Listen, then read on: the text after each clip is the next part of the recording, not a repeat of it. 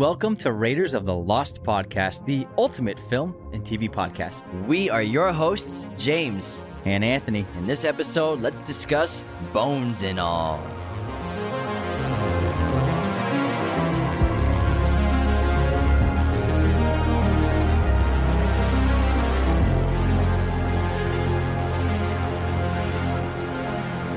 Hello, movie friends. Welcome back to the show. Let's get into a little Italian filmmaking with Luca Guadagnino, his brand new film, the first one of his in America, Bones and All, the terrific horror romance. Luca and Timmy are back in action because Suspiria he did not film in America, right? He filmed did that not. in Europe, Yeah. in Italy. Yeah, it's an Italian film. In Italy. In Italy. No, I don't think they filmed that in Italy, though. Well, it takes place in Italy. It does take place in Italy. Um, but I think they're just like a great match. These two uh, as an actor director. I hope they work together more often after this because this is two movies and since 2017 that they call me by your name, and then obviously this, and I think they just are a match made in heaven. And Luca is a terrific filmmaker. Call Me by Your Name, we talk about that a lot. That's one of our one of our favorite movies in the last five ten years. One of mine personally. And not to mention Suspiria that he made in 2018 yeah. was terrific. I yeah. just finally watched it. Holy crap. blew your mind, right? It blew my mind. So much blood. Yeah. The, The- third act, the I was ending. like, oh my God, And how the- much fake blood did they use? In the dance scene. Dude, it is Oh crazy. God. Really, really terrific filmmaker. The execution of this movie was phenomenal. And I, I really enjoyed it. I was going into it very open minded. I don't didn't really know much about it. I every time I saw a trailer at the movie theaters, I was looking away and like covering my ears because I didn't want to see anything. You did, About I it. saw did. that, yeah. 'Cause I wanted to go in as blind as You did that last week. I love Timmy. Taylor Russell was phenomenal in this movie as well. Mark Rylance, what a scene stealer. He obviously he's an Oscar winner, but he's phenomenal in this movie. The cast was incredibly stacked. Not to mention also uh, his from Calling by Your Name, who played Elio's father, Michael. What's his last name? Um, Oh, um, the guy from the Coen Brothers movies. Yeah. Michael Stuhlbarg. Stuhlbarg. Yeah. Yeah, J- he plays Jake in this movie. He's great in this movie Sy as well. Ableman? but uh, this movie surprised me with how romantic it was. It's obviously a controversial topic right now where people are saying it's sensationalizing and kind of promoting cannibalism in a lot of ways, and it's really not about that at all. You know, you know, there's been Is a that lot. what's happening online? well, the, people are saying that it's um not they're they're uh, what, what's the word I'm trying to look for Glorifying? glorifying cannibalism, which it's which it's not. I mean, what about the friggin' Jeffrey Dahmer show? I- exa- well, I mean, people are upset about that as well. I guess. A lot Oh, of yeah, I people- guess, yeah. But I mean, there are a lot of movies about a lot of dark topics. If you don't want to watch, it, you don't have to watch this movie. But they're not glorifying cannibalism. Nobody's gonna go eat the other people after watching this movie. What is going on? It's kind of like a different Oh reality. This movie that I approached it like this is a different world. There's different kinds of people that are actually out there eating people. yeah. So what's interesting? I wasn't sure going into the film like why people were cannibals, but it's explained pretty quickly in the. It's a great, great idea, and I want to read the novel now. Uh, there are just certain people who they have the urge and like the necessity to to eat human flesh, and it gives them a high and makes them feel amazing. And and if they've gone too long without human flesh, they're they're like depressed and they're like losing energy and like they, they, they almost kind of vampiric, but not quite vampires. But It sort of reminded me of Doctor Sleep. yeah, Kind yeah, of, yeah, kind of less yeah. magical and less Yeah. fantastical. Um, but I really like the idea. It's a really cool concept. It's hereditary. yeah, yeah. I want to. Yeah, Hereditary. Um, I want to read the novel now, but it's a really terrific um, idea. In but I, uh, Luca's one of my favorite filmmakers right now. If you haven't seen his other movies, you gotta watch like I Am Love, or um, a, a Bigger Splash, or We Are What We Are, the show. Um, he's he's just amazing. And with him and Paolo Sorrentino, Sorrentino, they're like the only like really great Italian directors right now working today. Um, that I that I really like and enjoy because they're making great stuff. But Luca's amazing, and he's what about Marty? I'm, I'm talking Italian. Italian. I- Oh, wise ass. Look at wise guy. But when you when you watch it, a, a movie made set in America, shot by Luca Guadagnino, you're like, oh yeah, this guy's on a different level. Because what I love about his filmmaking is it's so minimalist, so simple. He he films like old um, filmmakers, lots of minimal lighting, lots of really wide lenses. Um, he likes to use as much natural light as possible. There's so much beautiful dusk, golden hour cinematography in this film. It almost felt like almost Terrence Malick esque if it wasn't for the controlled camera work. because Malick, they shoot the same times and ideas ideas of in theory of how they film, but like Luca likes to control his lens and have his camera more static, and Malick likes to just be like, yeah, just take the camera, do whatever you want with it. but they're shooting at the same time of day, and for beautiful lighting, like the time of day is so important, and you can you can just imagine behind the scenes how they're rushing to set up a shot here and then rushing to set up a shot there because there, it's actually kind of complex and you have to film pretty quickly, which is why you need pros like Taylor Russell. Taylor Russell, uh, she has a, a lot of work in TV, so she's a pro, and then uh, Timothée Chalamet obviously is a If you pro. ever heard of him, So you need actors who can, on the spot, in two minutes, run their scene and do a good job with it to get the perfect lighting. And I think a lot, of, maybe most people, when they watch a movie like this or movies that are shot like this, they don't understand how little time there is to to shoot a scene with this kind of lighting.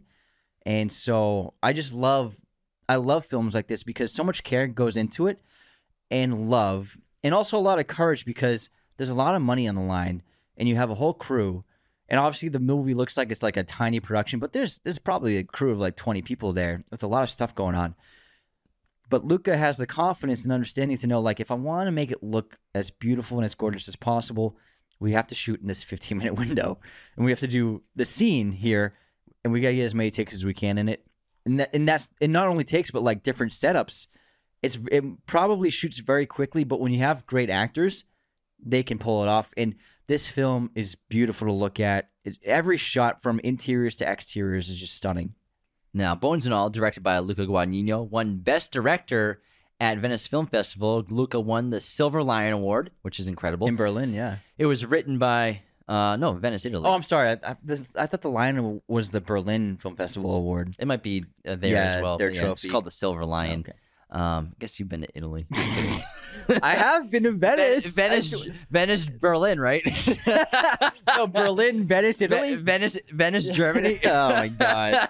He's wearing an Italia hat too. No, right the now. Berlin Film Festival. The trophy is the lion. I swear to God, I'm gonna Google It probably is, but also in in Venice, it's a silver lion for the director trophy. Yeah, and then a golden lion for best picture. Um, written by David Kajganich and is based on the 2015 novel of the same name, Bones and All, by Camille DeAngelis. DeAngelis. It's Now- a bear. It's a bear. it's a bear. You're way off. Now, a quick little synopsis. Obviously, Make it quick. there's gonna be some spoilers. I'm just kidding. Take as long as you want. Love blossoms between a young woman on the margins of society and a disenfranchised drifter as they d- embark on a 3,000 mile odyssey through the back roads of America. However, despite their best efforts, all roads lead back to their terrifying pasts in a final stand that will determine whether their love can survive their differences. Also, both of them are cannibals. Let's let's they left that out of the synopsis, so I added it. On IMDb, Bones and All is currently a 7.3. Rotten Tomatoes, it is an 85% critic score, 60% audience score. Told you, not a lot of people in audiences are not liking this movie. Because Well, there were two walkouts. yeah, there were a couple. There were a few at the last act of the film. Uh, box office right now, as we're recording this, is only at six million dollars global. The budget went to just about sixteen to twenty million dollar budget for this film. Told you, man. What did I say? And the cast is tremendous. Besides Timothée Chalamet, oh, we've already ran through everybody. Oh, Um, I'm sorry, we missed someone very important. Andre Holland. He's a terrific actor. He was in The Knick, and he plays Marin's father. He Yes. is. I love him. He was also in Moonlight. yeah, he's in Moonlight. No, was he? he Okay. is who um who Black goes to see. I'm sorry. Yeah, Black in the third Lover. act. Yeah, the Black third. Yeah, Black- you're- yeah. His, he's he's such a good actor because we love the Knick, and he's opposite Clive Owen. He's terrific, and in this film, he- he's he just steals every moment he's on screen. He's such a talented guy, and I didn't even know he was in it because I avoided any trailers and clips that I could. And so when when he showed up, I was like, "Oh my god, he's in this! No way!" yeah, he's he's trem- he's got a great voice. Yeah, he's he's just a really great actor. Yeah. And just to set this up, so Taylor Russell plays Marin, and she's grown up knowing she's a cannibal. She can't help but at points eat flesh, and she has Well, she doesn't know. She's just remembering now. No, but she still does the act of eating people. No, no, yeah, but you said she know she's grew up knowing that she was a cannibal, but she doesn't. But I mean, she kind of knows that she has to eat.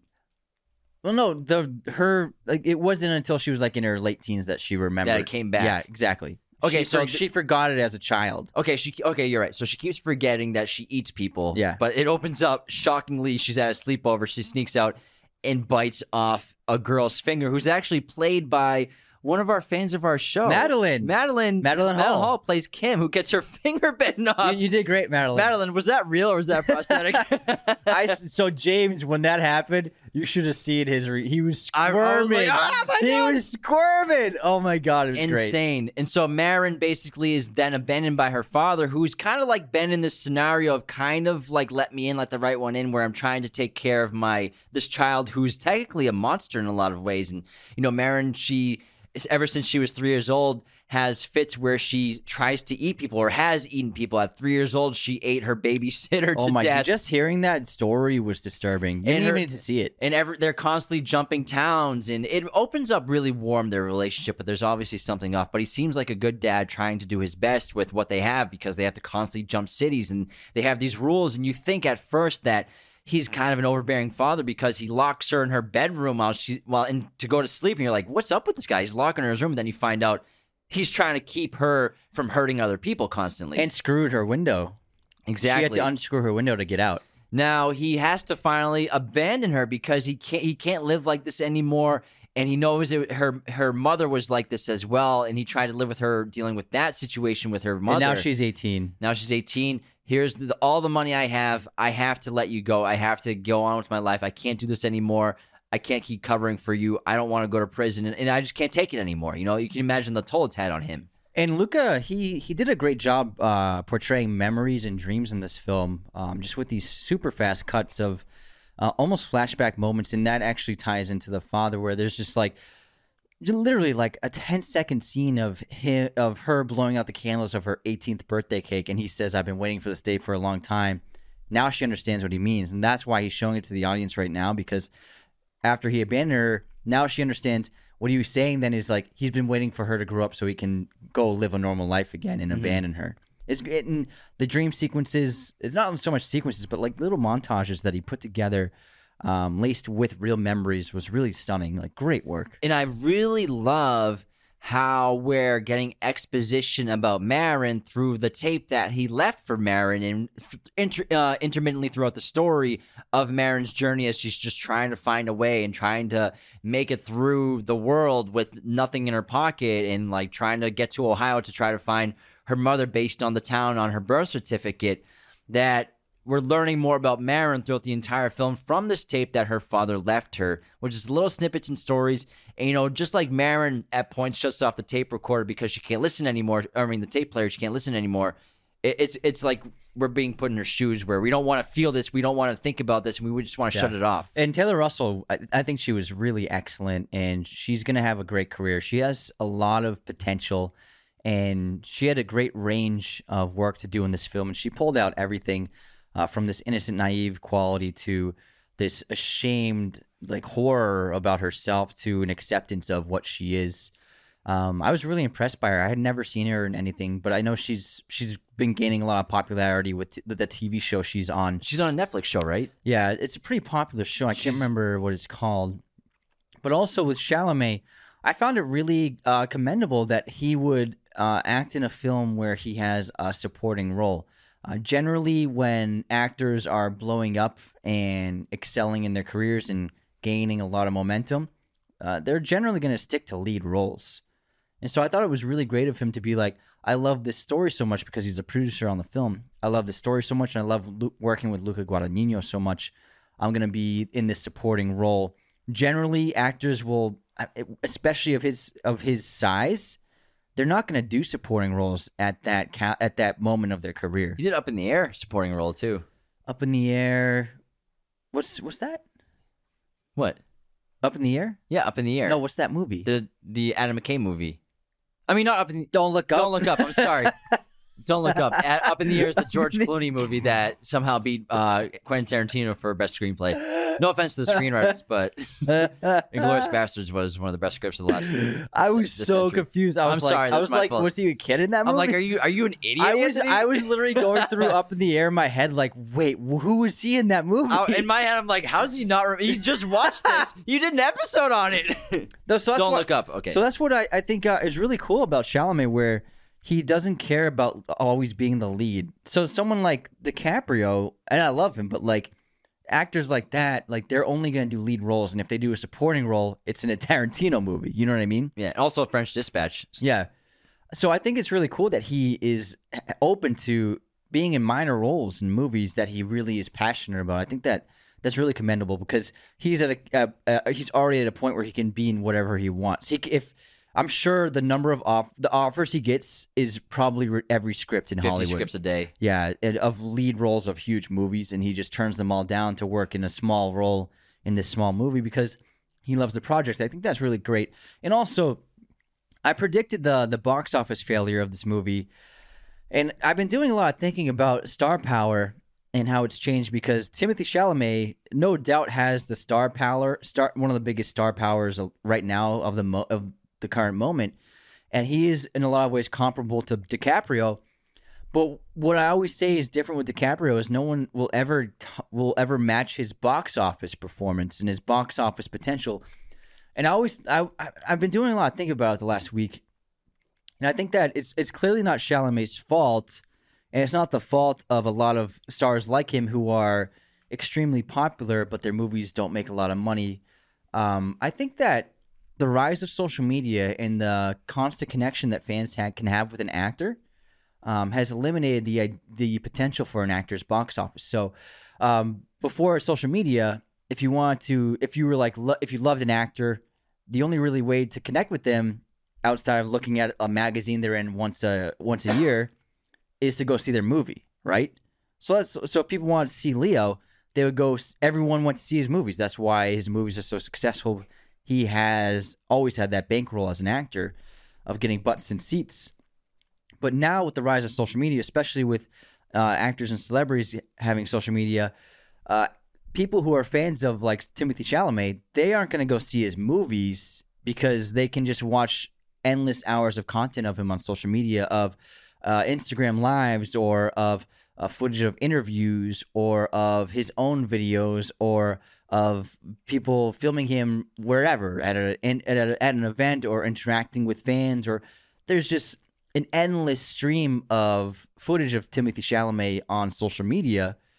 And so people are getting that fix of the star on their phone so they're not going to go watch his movie. So I think that even though he is without a doubt one of the biggest stars alive globally uh ironically his movies aren't to aren't ever going to perform well because they're people are getting their celebrity fix just like watching on social media him Wait for Dune Part Two. and yeah but still Dune, but even It'll Dune, probably make three hundred million. yeah it's not, that, that would make 500 tops and- maybe. Yeah.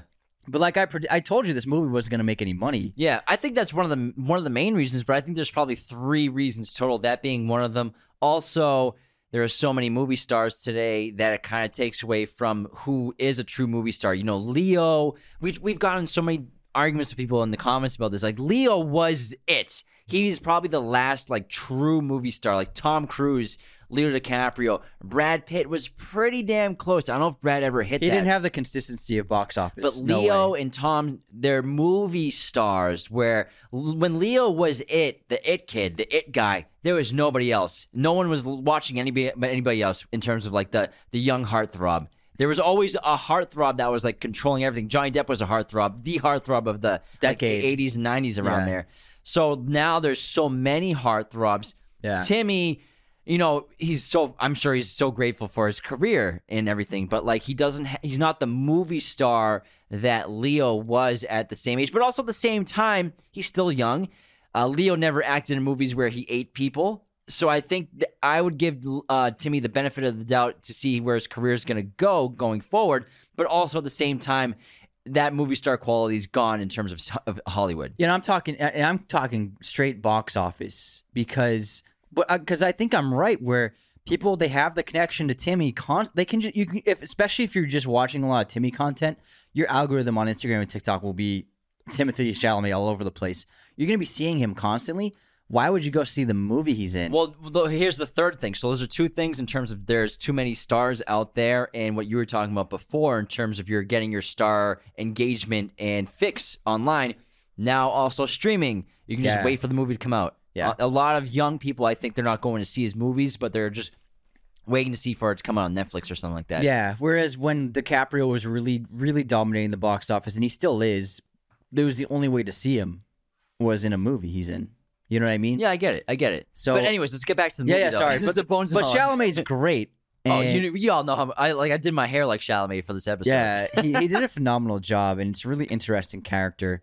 And I like how both these people, especially him, he thinks he has like he, he thinks he has a grasp on what's going on because he's been at it by himself for a while, um, and he's kind of showing uh, her the ropes. He's, she's showing the Marin, Marin the ropes, but then it, we click we pretty clearly see that he's just as in over his head as anyone else. And who could get a grasp of this unless you were honestly disturbed, just like Michael Stuhlbarg's character, who seems to really enjoy what he's doing.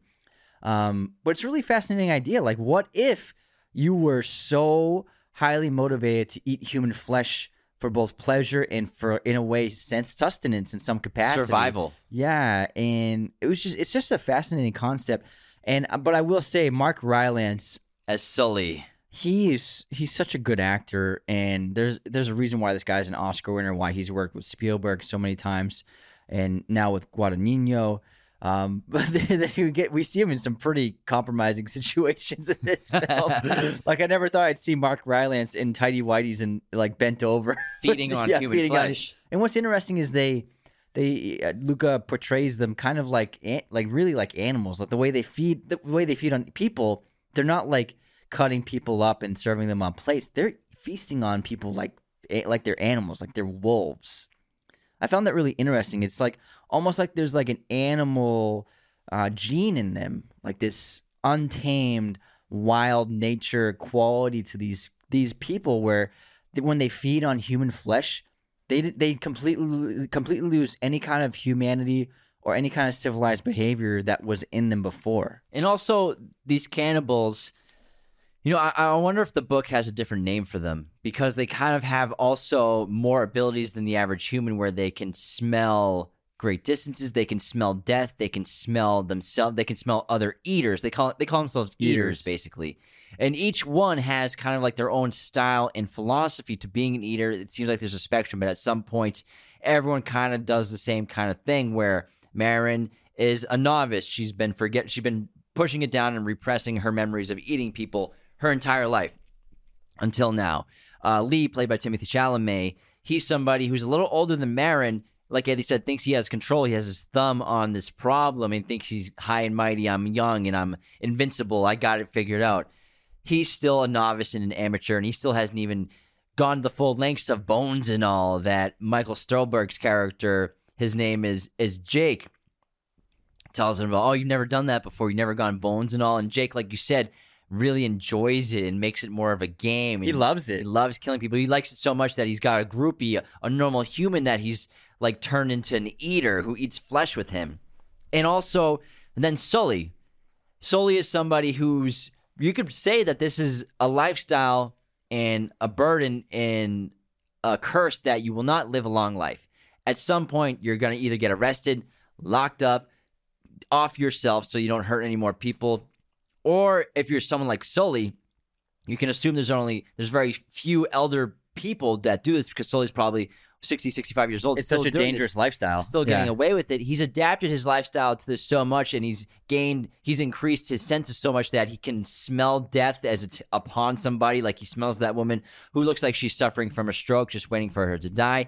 He can smell Marin from half a mile away that's insane to smell another eater that long of a distance where Lee can only do it like a couple blocks. So slowly Sully's developed his senses and his strength so much and his abilities as an eater so well that he's survived this way, but also he's kind of got this like Gollum-esque quality where he seems to be two personalities inside him, where he refers to himself in the first person so as to maybe kind of get the guilt off his chest in a way of what he does to people in order to live with what he's done so he doesn't go completely insane. He's clearly insane, but you know, you can see that maybe some other people who were eaters went completely insane and weren't able to function, but because of his you could say his protocols, his rules, he's able to survive, but also he's a liar. He lies to Marin saying that he doesn't hurt people, doesn't kill people when he tries to kill her at the end.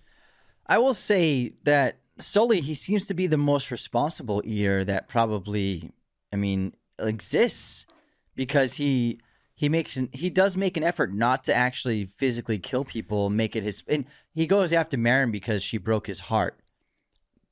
But and then and what's really great is is Lee and Marin really have to face with the consequences of what they're doing because when she, when he slits the throat of that innocent Carney, and then they learn that like he has a family at home, she's traumatized by it, and he's like, "Well, what are we? What else are we supposed to do?" And uh, it's it's just like, should, is it okay to murder people to to serve to keep surviving?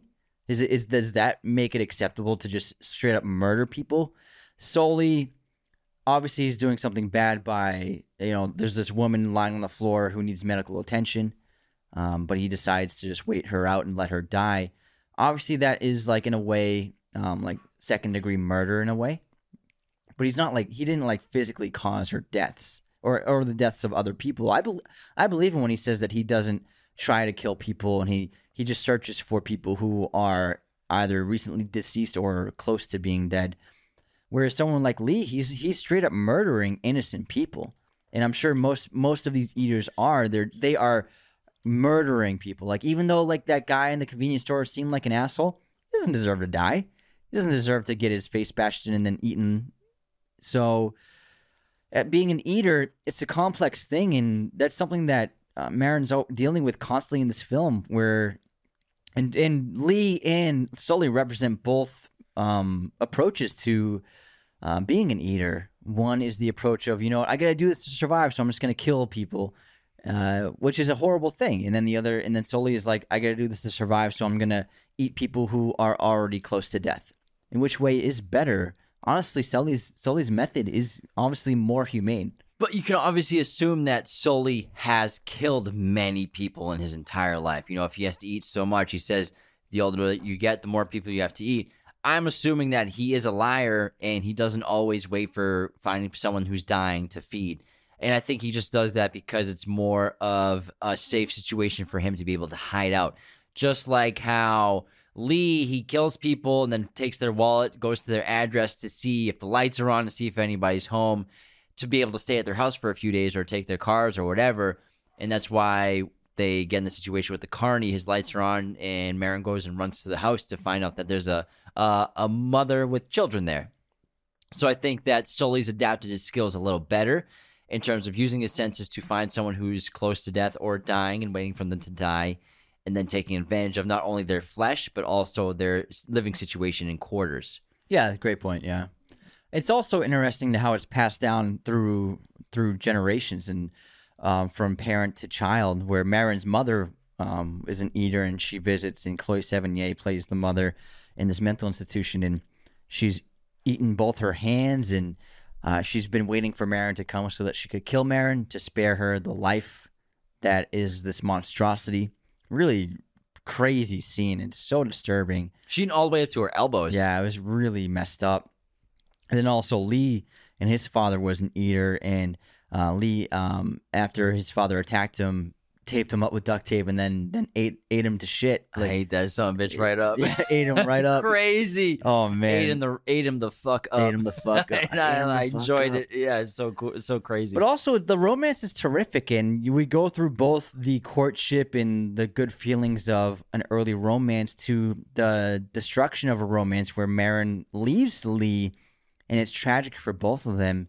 Uh, and clearly, Lee was just devastated by it, especially the way she left him when he's when he was napping in the car, and she just ran away. Really tragic. But then, eventually, she found her way back to him, and very romantically, he's just been waiting for her to come back, hoping that she would return to his town. He's just been camping out there for her to show up. And when she does show up, um, I feel like she has grown a lot and understood a lot of things going on with her and the world around her. And she's ready to accept him as, you know, being a partner and to, to do this together. And when they reunite at the campground, it's really sweet. And I'm so glad. I was so happy when they got back together. Yeah. I think she needed to be on her own to figure things out. Everyone who goes through this horrible thing of murdering people and eating them. And I need, I know I needed time. I'm not promoting it, you know. Um, I think she needed to go through her own personal time dealing with it to understand it on her own. They, I think they all have to do that at some point. I think that's why Lee understood that when she came back and took her back in. and they went on their uh, journey together, and, or continued their journey together. So I think it was important for her to do that, especially after seeing her mother in the mental hospital, not wanting to become what her mother became.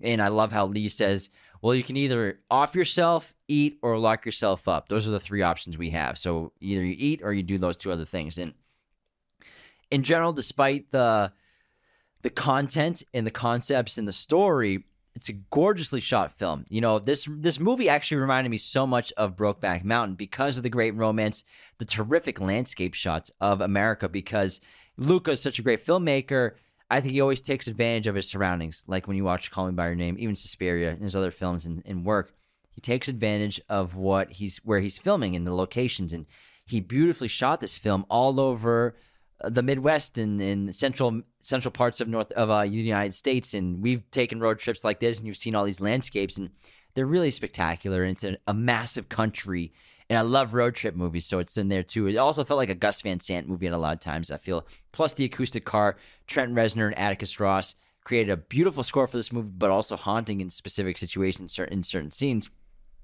And the the gore in this movie was terrific. It was very quick it wasn't gore just to like gore the crazy, like so much gore that overwhelmed you. It was quick, it was precise, it was practical. And especially the third act of the film, the big climax, it was a great sequence of, of gore. But I think they did a really great job um, when when Madeline gets her finger bitten off, like Andy said, I I was like in my hand, like oh my god! but I thought they did a great job with the gore. The most impressive moment of gore, I think, was when uh, we when Mark Rylance's Sully character, he takes the first bite out of the woman's torso, and It's like the the the special stretches. yeah the special effects design looked terrific. It looked like real flesh, and then It looked like they took a bite of like a, a fruit Yeah. roll up or something. It's but it, it, gross. it, it bend and it bended and stretched like flesh would. yeah. and it, it felt really realistic and that, that i think that was the best the best uh, moment of gore it felt super believable and i like how i like how where they're feasting like they're not trying to be like civil by like you know eating someone's forearm like they're going right for the belly and right for like the hips and like it, it, they felt so much like they were wolves feasting on a carcass Yeah. I really love how Luca opens his films. So his last three movies, so Call Me by Your Name, Suspiria, and um, Bones and All, and he opens them up with music as well as either art or artistic shots. So Call Him by Your Name, he opens up with statues with the piano playing in the background. Which is obviously a metaphor of the film, and, and, uh, and the statues metaphor in the film, which we talked about. it's um ph- photographs on the desks yeah, and yeah. so but of the statues Yeah. of art. yeah Uh, Suspiria, Suspiria, he opens up with music, but also beautiful artistic shots of like that cabin, that cottage where the mother is passing away, but very artistic, really beautiful, stellar cinematography. And then he opens Bones and All with the acoustic t- guitar music with the canvas paint, oh, canvas oil paintings that are inside the high school. And I thought it was really beautiful. to Just cut all to different shots of these paintings of the landscape of the high-rise power lines The- the- it's a recurring theme in the first act Yeah, so I thought it was beautiful to open up like that. I, I love the way he opens his movies, and it's just so Oh, yeah. realistic. And then it felt it was like the most realistic looking high school I've ever seen in a movie.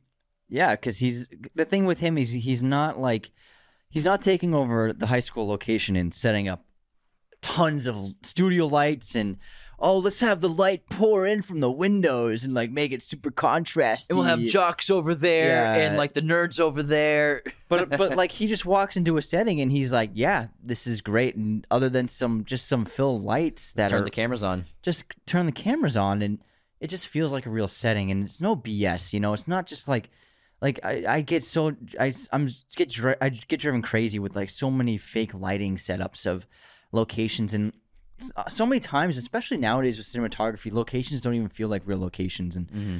and I, like I'll watch this I'll watch scenes in a in a movie or TV show and I'll be like this is not like what it would look like if you were in this room like and and, and I, I it has its place but the overuse of window lights has just become ridiculous where it seems like every scene takes place in a room where it's only lit by the light pouring in from windows like a giant tungsten outside. doesn't make sense and the rest of the room is completely dark and none of the lights are actually on it doesn't feel real but then you watch a movie like Luca Guadagnino films or other great uh, filmmakers that shoot in his style and it's like they're that when you're in a room, it feels like a room. When you're in uh, a school auditorium, it actually feels like a real school auditorium. They're not they're not trying to make it stylized, and it's really just like it feels like a real place. And every interior of this of this movie was perfectly lit and just felt like you were really there.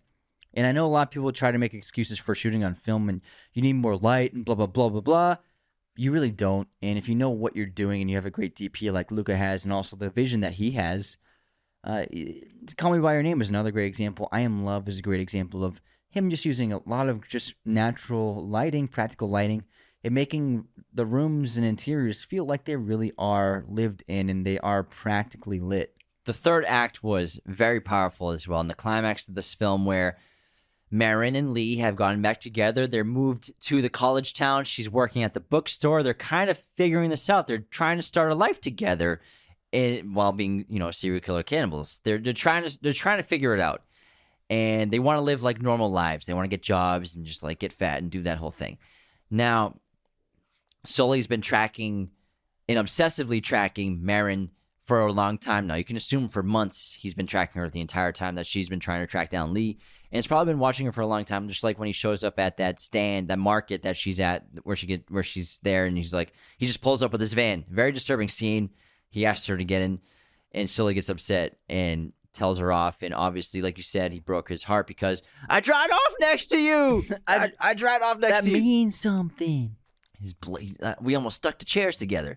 Um, now Sully's tracked her down and pulls the knife on her, and just you know is kind of like thinks they have a relationship. They think he thinks they have a connection. But there's there's a tragedy tragedy behind him. Yeah, of course, behind he's, Sully. he's- yeah, he said he's just he said he just wants someone who's like him. who understands him? Who's Yeah. so alone. you can see that he's just he's been alone for so all of his life and he's never had a connection to anything.